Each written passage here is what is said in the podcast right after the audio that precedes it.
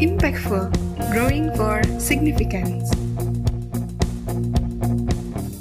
Halo sahabat pemimpin, kembali bersama dengan saya Sunjo Yesu dalam podcast Impactful Growing for Significant. Kita akan membahas topik menarik lainnya, yaitu relational leaders. Dalam konteks seperti ini, ternyata seorang pemimpin harus memiliki kemampuan yang luar biasa membangun relationship dengan orang-orang lain. Dan bagaimana profil seorang relational leader? Maka setidaknya ada beberapa poin yang ingin saya bagikan kepada para sahabat pemimpin supaya kita bisa sama-sama belajar bagaimana membangun hubungan sebagai seorang pemimpin dengan orang lain. Yang pertama yang harus Anda miliki adalah genuine love to people. Genuine love for people menjadi penting bagi kita untuk Anda bisa mulai membangun hubungan. Tanpa cinta, tanpa kasih, Anda tidak mungkin mampu membangun hubungan yang solid dengan orang lain. Genuine love bicara masalah unconditional love, kasih tanpa syarat. Sehingga ketika kasih tanpa syarat orang lain tidak memberikan feedback sesuai dengan harapan Anda,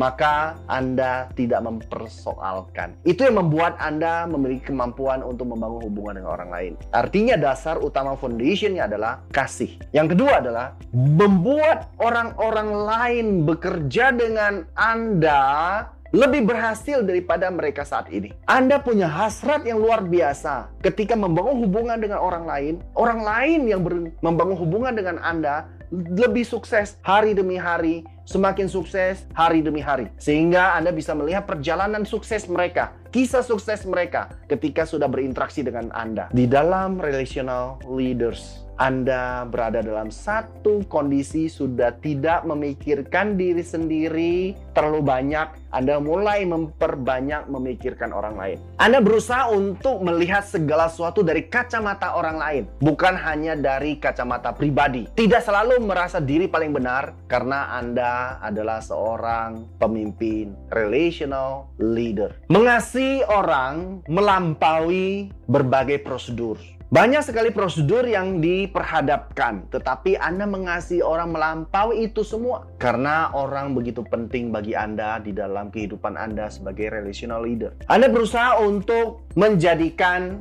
win-win solution, win-win thinking di dalam setiap keputusan dan setiap program yang dijalankan. Jika tidak win-win, Anda tidak melakukannya. Wow, ini menjadi catatan penting untuk kita sebagai relational leader. Anda juga melibatkan orang lain di dalam perjalanan kepemimpinan Anda, perjalanan sukses Anda, sehingga orang-orang Anda juga bisa merasakan sukses mereka secara pribadi karena bersama dengan Anda. Dan Anda memiliki rendah hati yang luar biasa untuk melibatkan orang lain di dalam sukses besarnya Anda. Anda juga memiliki satu kemampuan yang luar biasa yaitu melakukan sesuatu dengan sangat arif secara khusus ketika bertemu dengan orang-orang yang sulit. Anda adalah seorang yang sangat berhikmat ketika mengatasi berbagai orang sulit. Dan ini kelebihan dari relational leaders. Dan yang menarik adalah John C. Maxwell katakan bahwa 85% kepemimpinan